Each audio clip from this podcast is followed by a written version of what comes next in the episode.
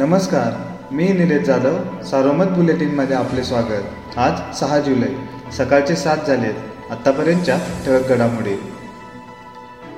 करोनाच्या पहिल्या लाटेनंतर राज्य सरकारच्या मान्यतेनंतर जिल्ह्यात अटी शर्तीला अधीन राहून बावीस नोव्हेंबरपासून नववी ते बारावीचे वर्ग सुरू करण्यास परवानगी देण्यात आली होती. त्याच धर्तीवर आता करोनाच्या दुसऱ्या लाटेचा प्रभाव कमी झालेल्या आणि करोनामुक्त झालेल्या ग्रामपंचायतींमध्ये यंदा आठवी ते बारावीचे वर्ग सुरू करण्यात येणार आहे.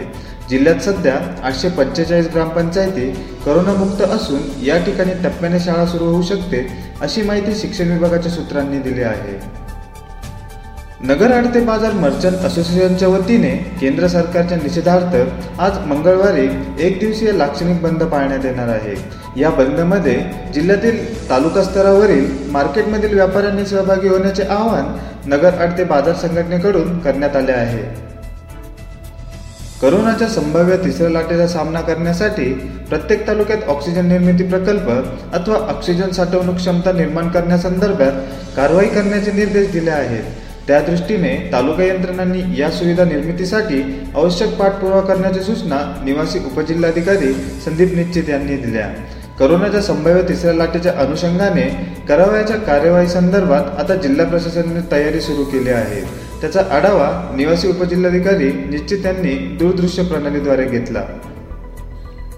जिल्ह्यात गेल्या काही दिवसापासून करोना उपचार घेणाऱ्या रुग्णांची आकडेवारी दोन हजारांच्या वर टिकून आहे. यामुळे आरोग्य विभाग आणि जिल्हा प्रशासनाच्या दृष्टीने चिंता व्यक्त करण्यात येत आहे. दरम्यान सोमवारी नव्याने तीनशे त्रेचाळीस नवे करोना रुग्ण आढळून आले. यामुळे उपचार सुरू असणाऱ्या रुग्णांची संख्या दोन हजार चारशे एक्क्याण्णव इतकी झाली आहे. जिल्ह्यात काल दोनशे सव्वीस जणांना डिस्चार्ज देण्यात आला. यामुळे करोनामुक्त झालेल्या रुग्णांची संख्या दोन लाख त्र्याहत्तर हजार सहाशे अठ्ठावीस इतकी झाली आहे. जिल्ह्यात रुग्ण बरे होण्याचे प्रमाण सत्त्याण्णव पूर्णांक एक टक्के इतके झाले आहे.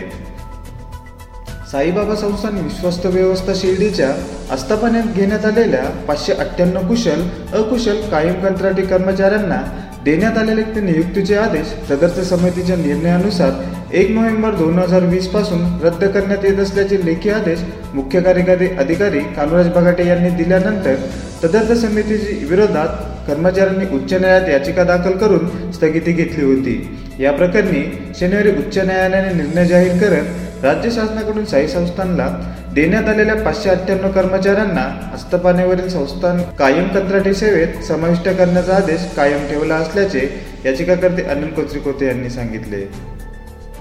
या होत्या ठळक घडामोडी. सविस्तर बातम्यांसाठी वाचत राहा दैनिक सार्वमत किंवा भेट द्या देशदूत डॉट कॉम या संकेतस्थळाला. नमस्कार.